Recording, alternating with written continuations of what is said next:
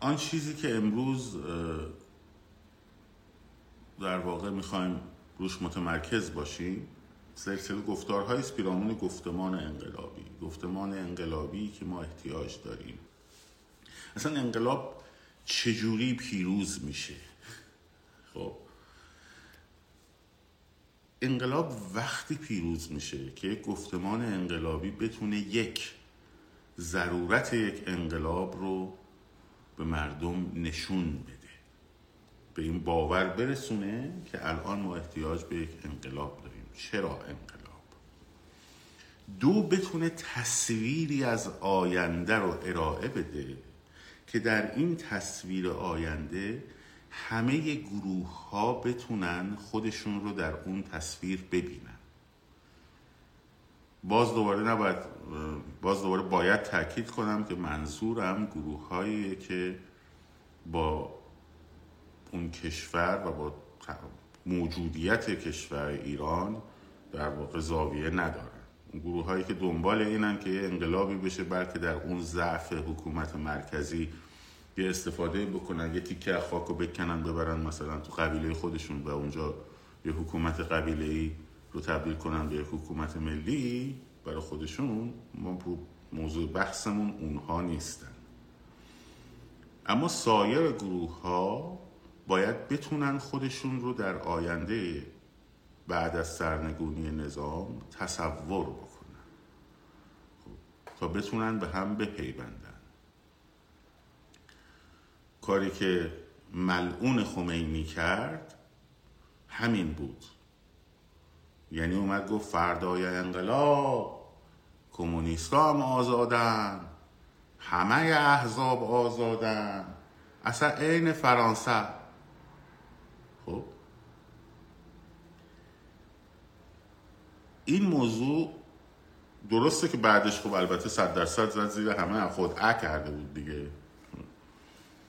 ولی این موضوع باعث شد یکی از دلایلی بود که همه گروه ها تونستن بگن که اه پس ما هم می‌تونیم.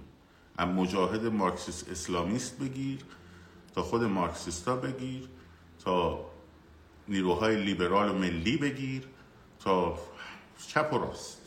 خب.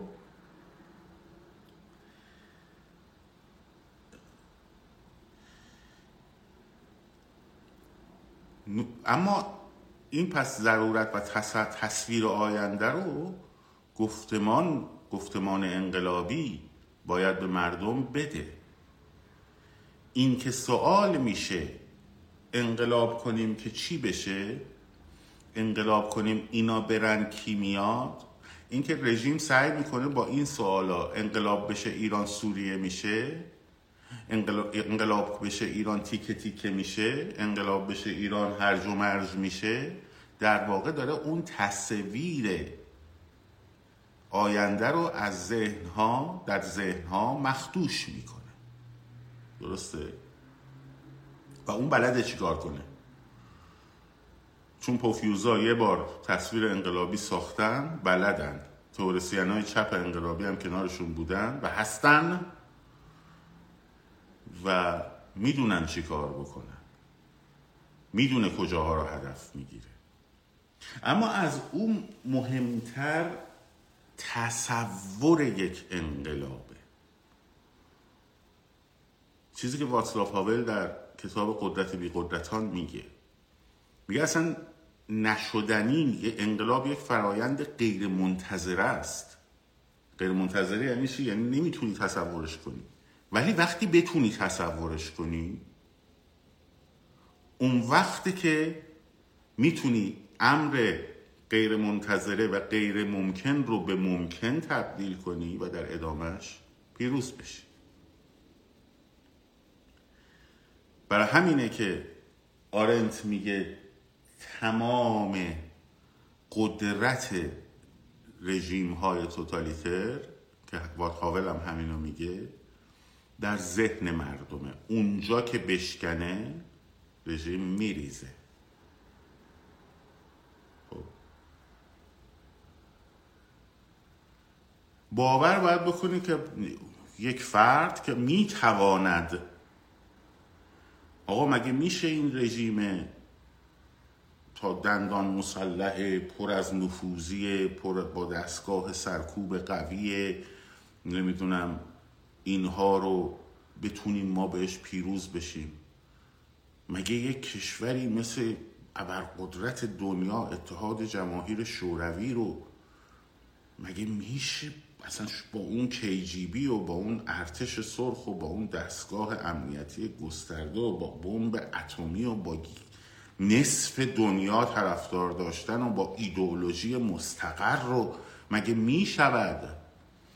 یک درصد مردم اتحاد جماهیر شوروی باور کردند که می شود و شد. خب. منتهای مراتب حتی در ماجرای پنجاه و هفت هم همین بود. یعنی وقتی مردم دیدن تظاهرات عید فطر اومد شلوغ شد رژیمم سرکوب نکرد. گفتن ای نه بابا چه, با... چه میشه پس یه کارایی کرد؟ خب. این باوره که در ذهن ها به وجود بیاد این کار کیه؟ کار چیه؟ کار گفتمانه. این یکی از چیزهای دیگه گفت. پس بنابراین برای همینه دارم میگم ما باید گفتمان انقلابی تبیین بکنیم. بعد در کنار گفتمان وقتی گفتمان انقلابی تبیین شد اون وقتی که در واقع تصور انقلاب در ذهنها به امری ممکن مبدل شد و مردم به قدرت خودشون باور کردن اون وقت می‌تونن عملیت رو به دست بگیرن. به این کار کاریه که باید رهبری یک انقلاب اپوزیسیون یک نظام انجام بده. گفتمان انقلابی ایجاد بکنه که یک ضرورت انقلاب رو بتواند برای مردم توجیه پذیر و باورپذیر بکند. دوم بتواند تصویر آینده رو برای مردم تبیین بکند. سوم بتونه گفتمان ایجابی جمع کننده تمام گروه ها رو در خودش در اون گفتمان برای مردم باورپذیر بکند. یکی از دلایلی که من همیشه گفتم دعوای سر نوع حکومت گفتمان ضد انقلابی است نه انقلابی همینه. چرا؟ چون نمی‌تواند وقتی من بگم که ما می‌خوایم انقلاب کنیم تا یک جمهوری سکولار دموکرات سر کار بیاریم خب این گفتمان نمی‌تونه بخش دیگری از جامعه رو که مثلا طرفدار نظام, پادشاهی پارلمانی هستند رو در زیر پرچم خودش در زیر چتر خودش متحد بکنه و برعکسش هم همینطور. بنابراین تمام کسانی که درگیر تبلیغ درگیر دعوا درگیر کشمکش نوع حکومت آینده شدند یا آگاهانه یا غیر آگاهانه ضد انقلاب بودند. یکی از بچه ها دیروز الان کامنت گذاشته بود که من گفتم جواب میدم. گفتم مسئله مثلا وکالت سبب شد که در کارگروه اختلاف بیفته. گفت خب خیابون هم همینطور بود. شما چرا قبلا می‌گفتی این عامل نبوده؟ خب. درسته. در خیابان عامل وکالت نبود که مردم رو باعث شد سرچه اما اون عامل وکالت نبود. اون جنجال بر سر وکالت بود. چرا؟ اون عامل موثر بود. در جنجال بر سر وکالت خب هر دو طرفی که جنگیدند سر این قضیه عامل بودن یه نفر یه چهره سیاسی اومده فرض کنیم درخواست وکالت از مردم کرده. یه تعدادی از مردم هم بهش وکالت دادن که بلندشه بره مذاکره کنه مثلا با کشورهای خارجی. دعوا مرافع برای چی بود؟ آه نه ما فردا قراره اینا بیان استبداد به دست بگیرن اینا قراره بیان فلان کنن. وکالت نداریم. غلط بود. تو وکالت نمی‌دادی. از اون ور اومدن اگرسیو برخورد کردن که تنها راه نجات شاهزاده رضا پهلوی نظام پهلوی خاندان ایرانساز پهلوی پهلوی پهلوی. شما هم اومدید همین کار رو کردید. در این آتش هر دو طرف اینوالو شدید. و تبدیل شد به یک جنگ مجازی در خیابانهای اینستاگرام. در کوچه پس کوچه های توییتر. در کوچه پس کوچه های کلاب هاوس. خود موضوع وکالت نبود که انقلاب رو به حاشیه برد. دعوا بر سر موضوع وکالت بود که انقلاب رو به حاشیه برد. و در این دعوا هر دو طرف درگیر بودید.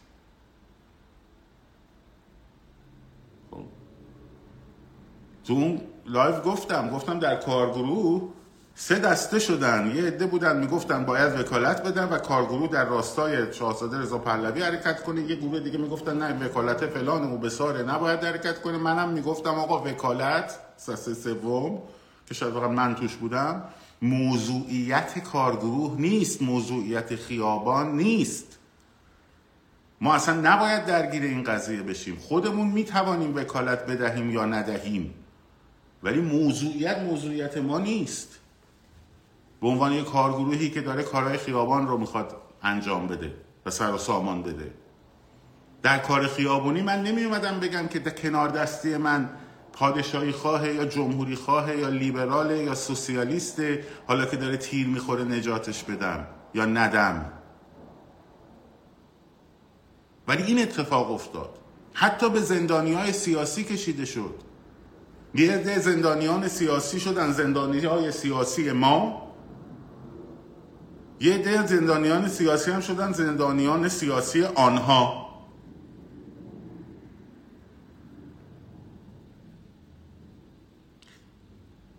اون طرفی هم به زندانیان سیاسی آنها می‌گفتن زندانیان سیاسی ما. این طرفی هم به, زندان... و به زندانیان سیاسی آنها می‌گفتن آنها.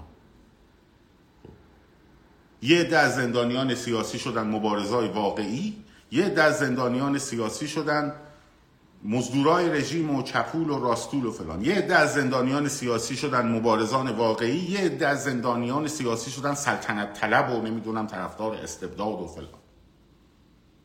زندانی سیاسی زندانی سیاسیه. مبارز خیابانی مبارز خیابانیه. و این رو نفهمیدیم و متاسفانه هنوز هم نمی‌خوایم بفهمیم.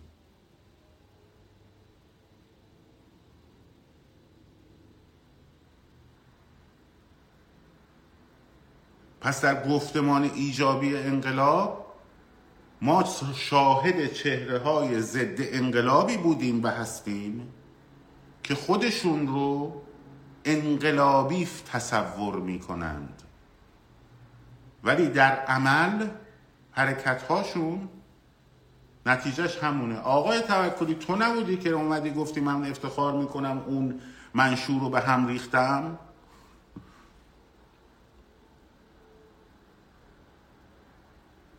بله. همچنان هم میگم. چون اونجا بحث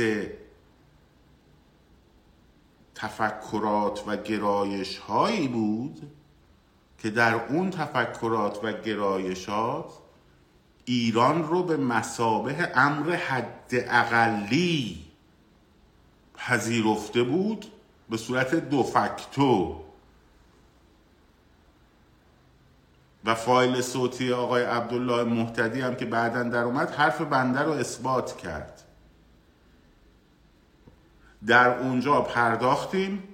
محکمم وایستادم با افتخارم وایستادم. خب. بعدش هم دیگه برنگشتم بپردازم به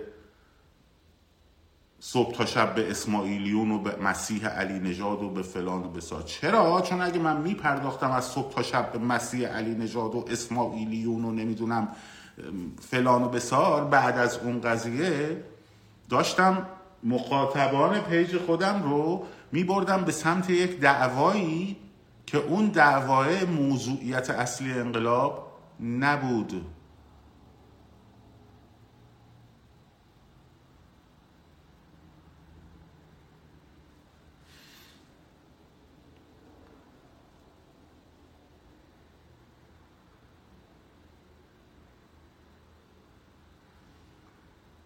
درست شد؟ و ما نتونستیم و رسیدیم به این نقطه که خسته از جنگ با خیشتن خسته از سرکله هم زدن انتقال خشم روی خودمون زورمون به جمهوری اسلامی نمی رسید شروع کردیم مزدوریابی. این مزدور اون مزدوره اینو بزنیم اونو بزنیم که اگر این موانع از سر انقلاب از راه انقلاب کنار برود انقلاب پیروز می شود در شناخت مانه ها هم دچار اشتباه بودیم. یه دی گفتن پهلوی مانع این انقلاب است. شروع کردن از صبح تا شب یه کاری کنن که مردم مثلا نگاهشون نسبت به شاهزاده رضا پهلوی منفی بشود. یه دم اومدن گفتن اینو اونو اینو اونایی که اصلا جمهوری خواهن اصلا شاهنشاهی رو قبول ندارن اینا ضد ملی هن. ملیگرایی رو اینوالو کردن. خب؟ میگن این کنار چی رو چک می‌کنی؟ صفحه یوتیوب اینجاست. خب این کامپیوتر من که به یوتیوب وصله این برای من بچه های این برای دارم نگاه می‌کنم دیگه. همش که نمیشه شما نکنم تازه دوربینشون هم بالاست. مخلص بچه های یوتیوب. خب.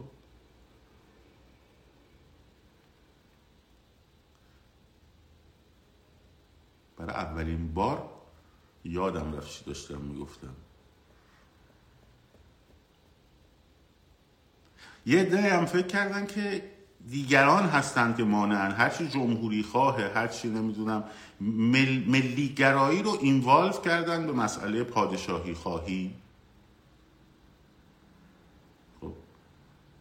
در حالی که هیچ ارتباط این دوتا لزوما با هم ندارن. یه پادشاهی خواه می‌تونه ملیگرا باشه. خب. همونطور که یک غیر پادشاهی خواه هم می‌تونه ملیگرا باشه و هست. و بسیارم هست.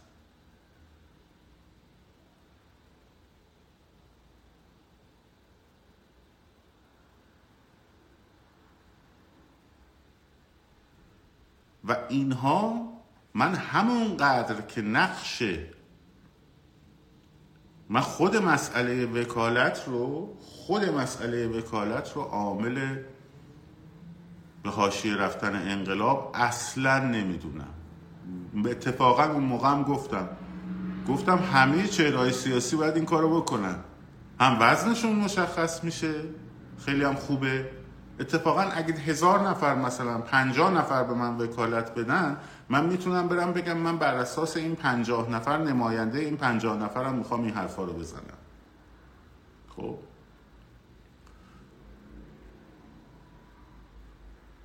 به نظر من وکالت در اون شرایط لازم نبود. خب. ولی می توانست باش جور دیگری برخورد بشه. اون برخورد رگگردنی که مخالفان سیستم پادشاهی مخالفان پهلوی با این قضیه کردن جنگ ایجاد کرد. جنگ ایجاد کرد. درگیری ایجاد کرد و این درگیری تا همین امروز هست. بله درگیری بر سر وکالت باعث این مسائل بود. این مسئله رو باید هممون حواسمون حالا اینا رو من نمیگم که الان سرزنش بکنم. نه. همه ماها اشتباه داشتیم. خود منم اشتباه کم نداشتم. خب. خطای محاسبه کم نداشتم. فراوون. هممون داشتیم. هممون داشتیم. الان باید بشینیم چند تا اول باید یه کاری بکنیم. تو قدم اول. تو قدم اول. نفرت پراکنی رو نسبت به یکدیگر تمام بکنیم. با هم محبت داشته باشیم. مردم ایران هم باید نسبت به هم محبت کنن همدیگر رو دوست داشته باشن. بپذیریم اگر من طرفدار نظام پادشاهی نیستم خب آدم مزدور کثیف نمی‌دونم فلان و بساری نیستم. اونم که طرفدار نظام پادشاهیه می‌تواند آدم دلسوز ملیگرا انقلابی دوست داشتنی و اصلا به سبب این قضیه قابل همکاری باشه. دوم اختلافاتمون رو به رسمیت بشناسیم. تو هر زمینه ای من مثلا مخالف من طرفدار نقد دین هستم به عنوان یک گفتمان انقلابی. یک نفر دیگه هم مخالف اینه. ممکنه به منم فحش بده. من باید به خودم بگم باور کنید من اینجوری برخورد می‌کنم. اولین کار برخوردی که تو ذهنم میاد خب اینه که این آدم عصبانی از دست من. لزوما مزدور نیست. اون آقای اسمشون رو یادم نمیاد نمی‌خوام به شغل شریفشون که خیلی هم احترام قائلم برای اینکه یک آدم کار می‌کنه. و زحمت می‌کشه برای امرار معاشش. به عنوان پایان منفی نگاه کنم. همون دوست عزیزی که توی کار حمل و نقل جاده ای هست با کامیون. آقای, آقای مازیار. خب. یه لایوی گذاشته بود با آقای چیز بود من گفته این مزدوره. من مطمئنم این مزدوره. کسی که بگه بانک ها رو آتیش نزنین مزدوره. خب.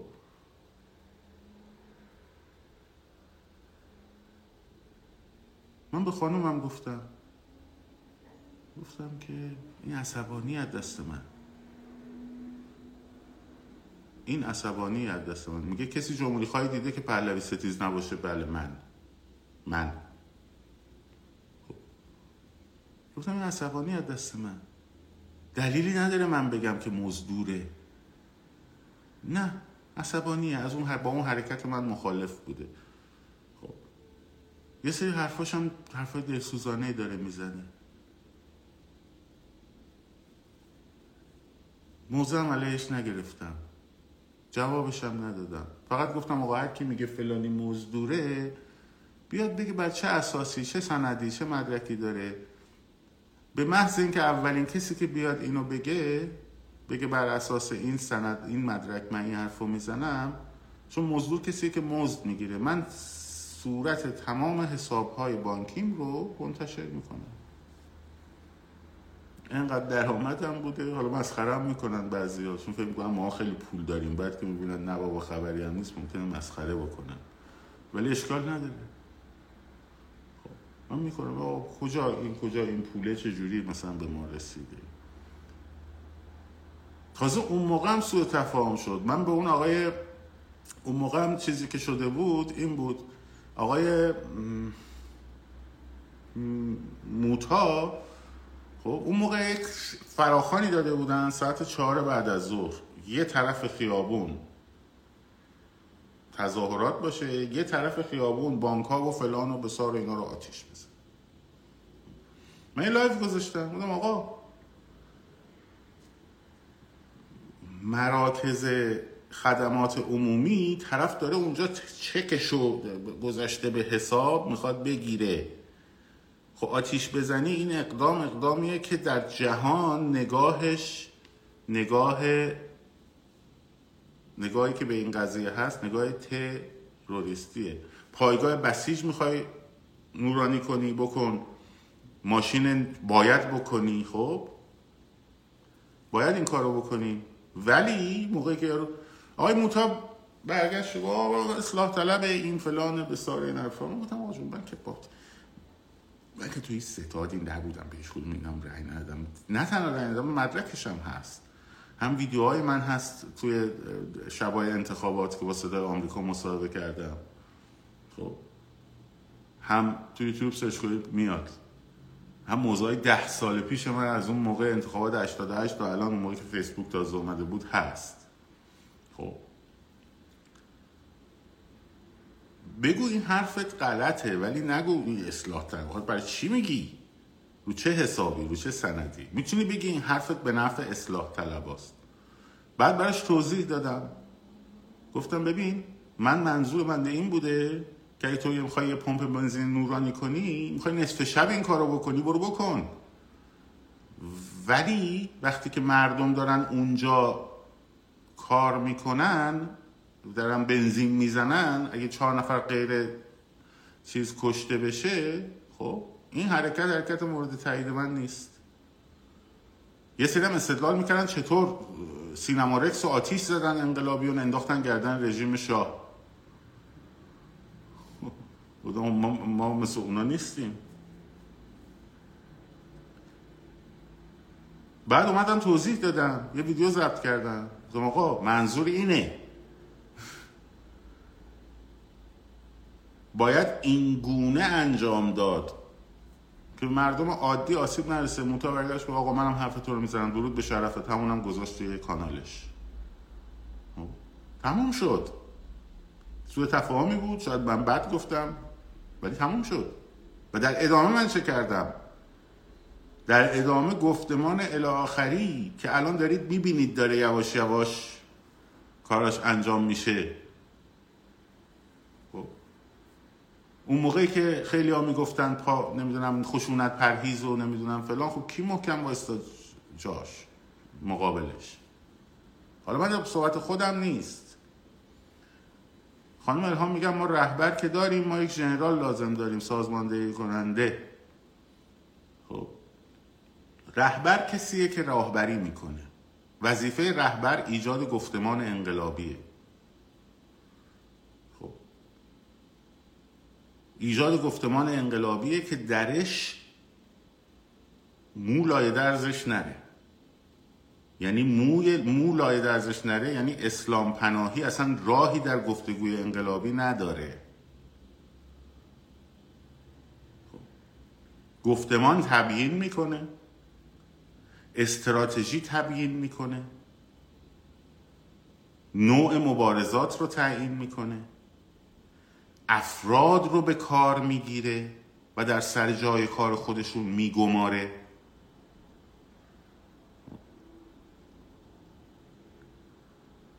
کاری که مثلا خمینی کرد اول یک کودتا درون مساجد کرد. اینو شاید خیلیاتون ندونین. یه کتابی هست به اسم ناگهان انقلاب. اینو سرچ کنید ببینید نویسندش اسمش یادم رفته. خب. کاری که خمینی کرد یه کودتا اول در درون حوزه ها حتی را انداخت تو مساجد را انداخت. اومد علیه روحانیون سنتی. خب.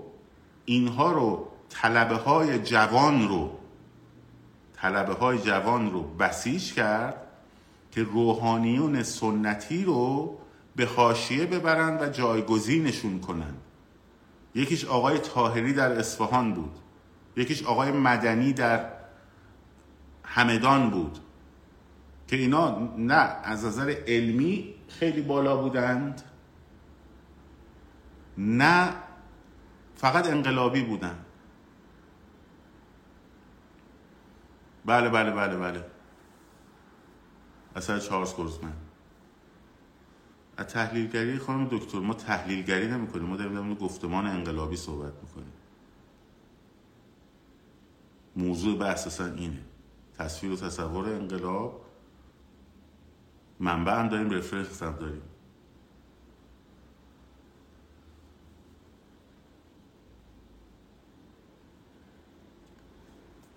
بنابراین اول اومد یه کودتا کرد در درون بخونید این کتاب و ناگهان انقلاب. این کتاب رو حتما بخونید. توش تحلیل های درستی آورده. در عین حال یه چیزایی هم ندیده. مثل امر بازگشت به خیشتن. من اون موقعی که می‌خواستم پنج جلسه سمینار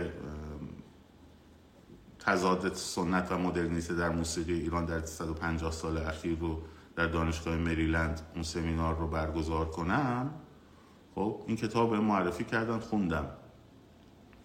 که اونجا من اومدم تو جلسه پنجم اون سمینار و جلسه چهارم و جلسه پنجم دو جلسه پایانی هم در وبسایت هم هست هم در کانال تلگرام سخنرانی دانشگاه مریلند.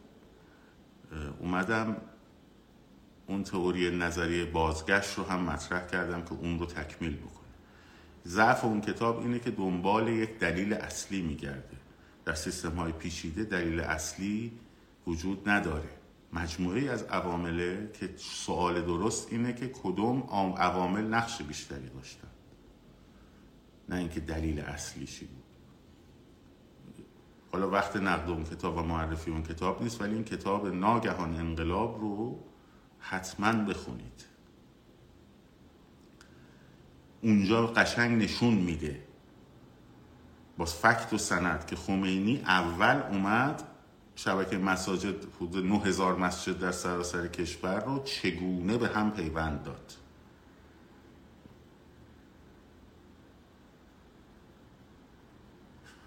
آدم کثیفی بود بله. آدم ضد ایرانی بود بله. آدم بیریشهی بود بله. آدم بیسوادی بود بله. خب؟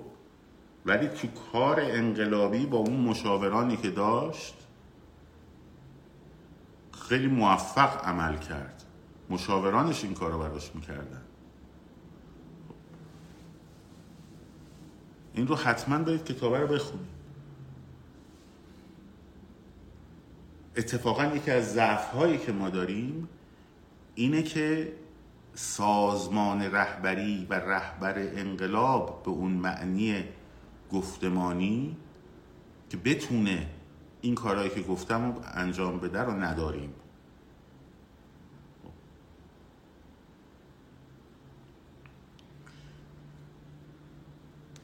به هر روی تصور انقلابی ایجاد تصور برنامه ریزی برای تصور انقلاب که مردم باور بکنند به این امر خب هم کار گفتمانی احتیاج داره هم کار در واقع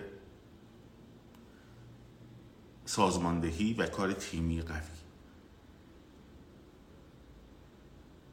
اینها رو من امروز گفتم تا بعد بیشتر در موردش بپردازیم.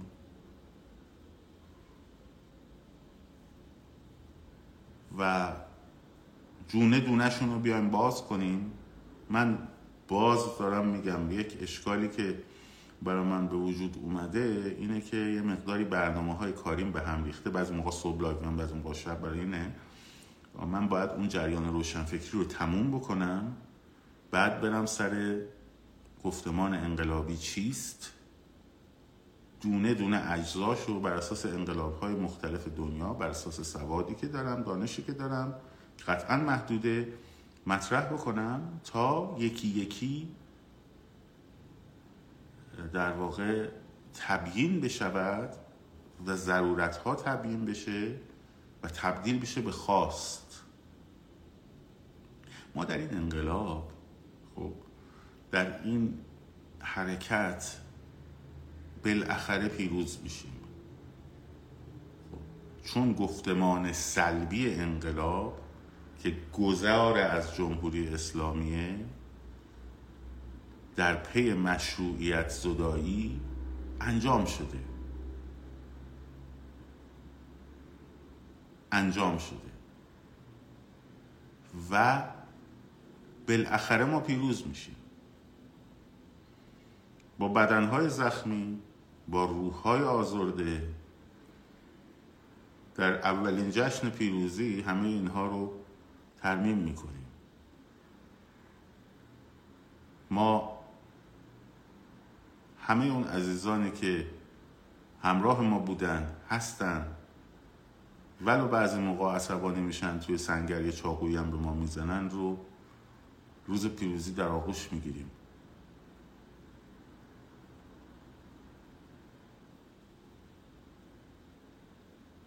و ولی زمان و انرژی و توان ماها داره هدر میره. علت اینکه انقلابیون پنجاه و هفت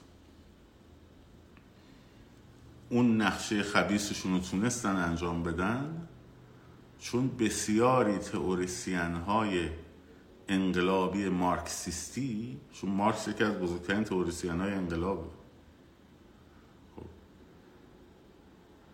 بودن و تونستن هم گفتمان سلبی درست کنن هم گفتمان ایجابی سراب مانند درست کنن و هم جامعه رو بسیج کنن و هم شبکه سازیشون رو انجام بدن و هم نقشه برنامه برای اینکه چگونه مردم رو بیارن وسط درصدی از مردم رو در این امر بر اساس اون تئوری ها موفق شدن. ما اون تئوریسین ها رو که البته نظرگاه های مختلفی در تئوری های انقلاب وجود داره مارکس یکیشه آگاهانی رو در این قضیه داریم. منتها فضا انقدر آلوده است که نمیشه در واقع اون حرفهای اساسی تبدیل بشه به یک گفتمان. بخونید اون کتاب و بعدا دلایل بیارید. کتاب های مختلفی رو بخونید کتاب فارن رو هم بخونید اون کتاب رو هم بخونید از روی تلویزیون و اینها تحلیل نکنید. چرا حزب تشکیل نمیدین؟ و هدف حزب فقط راهبری براندازی اعلام کنید. اگر کارتون درست و حرفه‌ای باشه همه حمایت می‌کنه.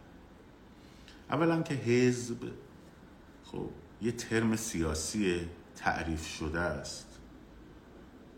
که این با پنج نفر آدمی که دور هم جمع بشن یه روم کلاب هاسی درست کنن هر هفته جلسه بذارن این مفهوم حزب نیست. حزب در درون یک کشور در درون یک ساختار سیاسی شکل می‌گیره و یارگیری می‌کنه. خب. و برای قدرت سیاسی مبارزه می‌کنه. این چیزایی که دارید می‌بینید میگن حزب فلان حزب فلان اینا مفهوم حزبی نیستن. دوم من اون اوائل گفتم الانم میگم.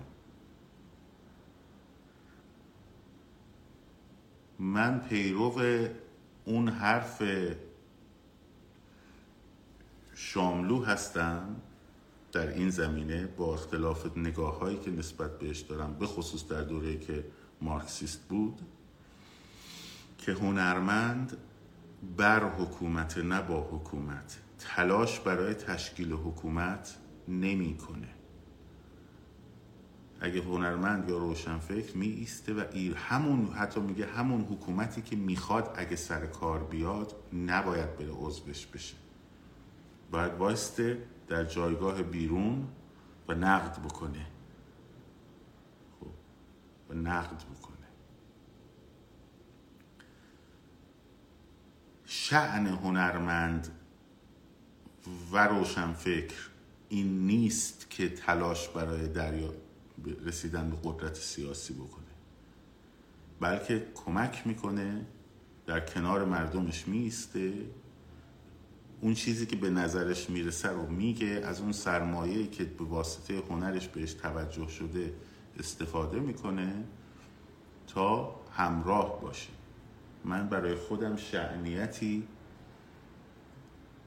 بیش از این نمی‌بینم. اصلا نمی‌بینم. و اتفاقا این شعنیت رو بالاتر از اون شعنیت می‌بینم. که بیفتم وسط بگم مردم گرد من جمع بشید و ما فلان کنیم بسار. اون در شعن اون.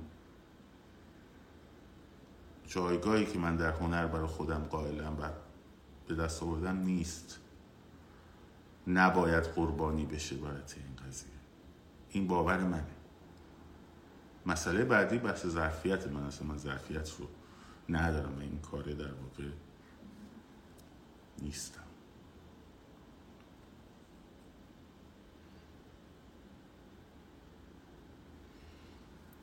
اتحاد وطن پرستان حول شاهزاده رضا پهلوی بهترین راه برای گذار این رژیم به مسالمت آمیزترین شکل ممکن. خیر. اولا این گذار هرگز مسالمت آمیز نخواهد بود. خیر. دوما افراد در ایشون در اینکه ایشون ظرفیت بزرگی داره بحثی درش نیست تردیدی درش نیست. ولی اون ظرفیت باید بیاد تبدیل به یک پلن عملیاتی بشود تا مردم اقبال بکنن. وگرنه سوژه سوژه دینی است. ما بریم دوره یه نفر جمع شیم و هرچی او میگه ما فکر کنیم انجام باید بدیم بیچون و چرا. باشد که اتفاق خوبی بیفته نه نمیفته. ایشون اگر پاش رو وسط کار گفتمان سازی کار سازماندهی کار تشکل سازی همه اینا بگذاره و انجام بده اتفاقا ظرفیت خیلی بالایی برای این کار دارند. بسیار بسیار ظرفیت بالایی دارند. ولی ظرفیت بالقوه تا بالفعل نشه امر رهبری محقق نمیشه. رهبر کسی است که رهبری می کند این نگاه منه. یک بار هم از دایره احترام نسبت به ایشون خارج نشدم و نمی‌شوم. و باز هم میگم ایشون اگر بخواد این کار رو انجام بده بسیار بسیار ظرفیت بالایی دارن. بسیار ظرفیت بالایی دارن. ولی تا انجام ندهند اون اون بالقوه به بالفعل تبدیل بشو نیست. حالا بری بالا بیا پایین. این نگاه من. خب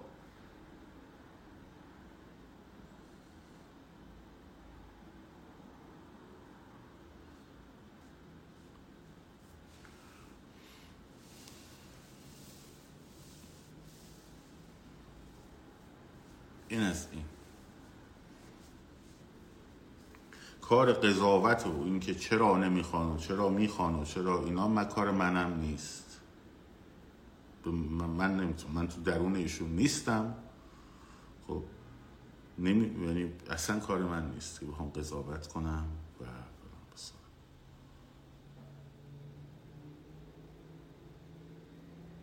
یعنی شما در جریان هستید که شاهزاده قبول اکثر داخل نیستن. من نمیگم قبول یا مقبول اکثریت هستن یا نیستن.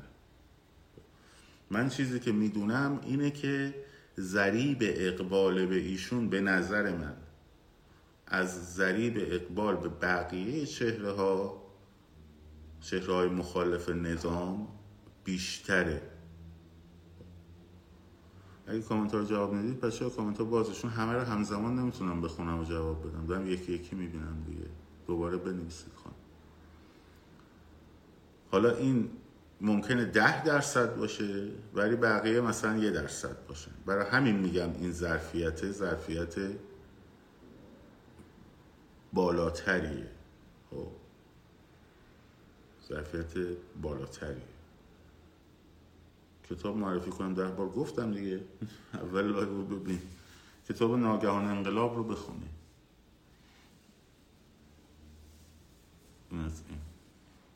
به هر روی انقلاب ها انقلاب ها بدون گفتمان و بدون سازماندهی امکان پیروزی ندارن. الان هم دعوا سر این نیستش که کی طرفدار بیشتر داره کی طرفدار کمتر داره.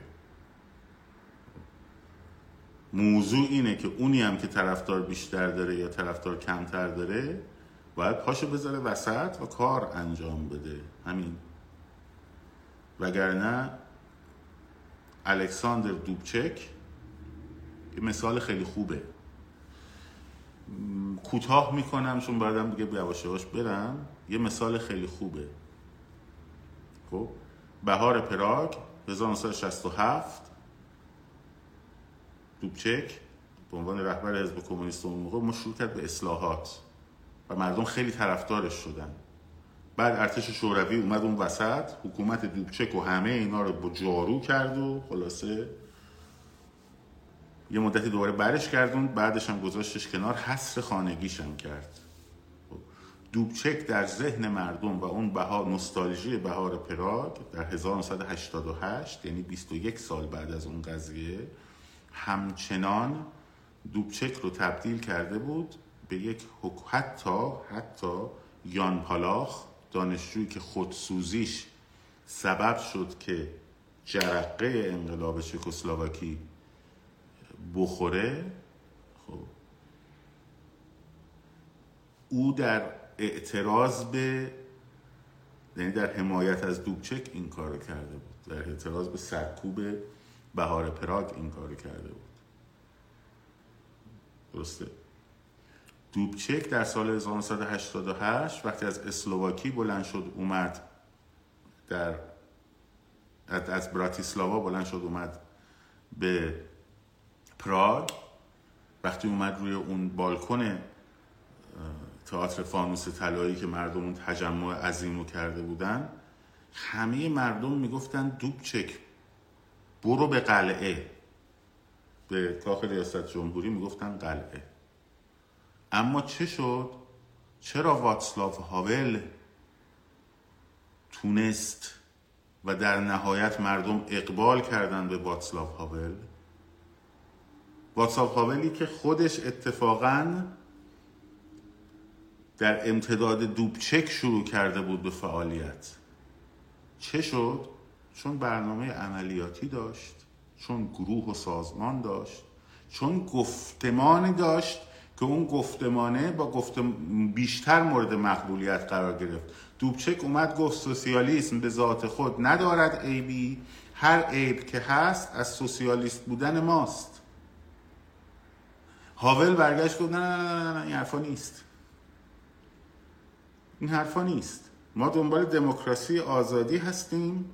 خب منم ایدم ایده لیبرالیزمه. هر کی میاد بسم الله. سازمان هم داشت تشکل هم داشت در انتخابات دوبچکو هم به طرز وحشتناکی شکست داد. یعنی اون اقبال عمومیه خب یک به واسطه گفتمان اشتباه دو به واسطه پیمان نوین دکترین هست. نیست خانم دکترین نیست. گفتمان انقلابی رو باید من برای شما بشینم. ساعت ها بگم بر اساس چی شکل می‌گیره اصلا. دو بر اساس اینکه اون هسته مرکزی گفتمانی ضد کمونیسم بود. برعکس اون یکی که می‌گفت نه کمونیسم باشه خوبه بد نیست. به ذات خود اسلام ندارد عیبی مردم گذر کرده بودن از اون. و برگشتن رفتن سمت هاول و هاول شد رئیس جمهور چکسلواکی. در حالی که دوبچک بسیار بسیار در همون سال 88 در ابتدا خیلی محبوب تر بود. سرچ کنید انقلاب چکسلواکی رو من تو لایوام یک جلسه در موردش صحبت کردم. بنابراین اینجوری نیستش که مثلا فکر کنین که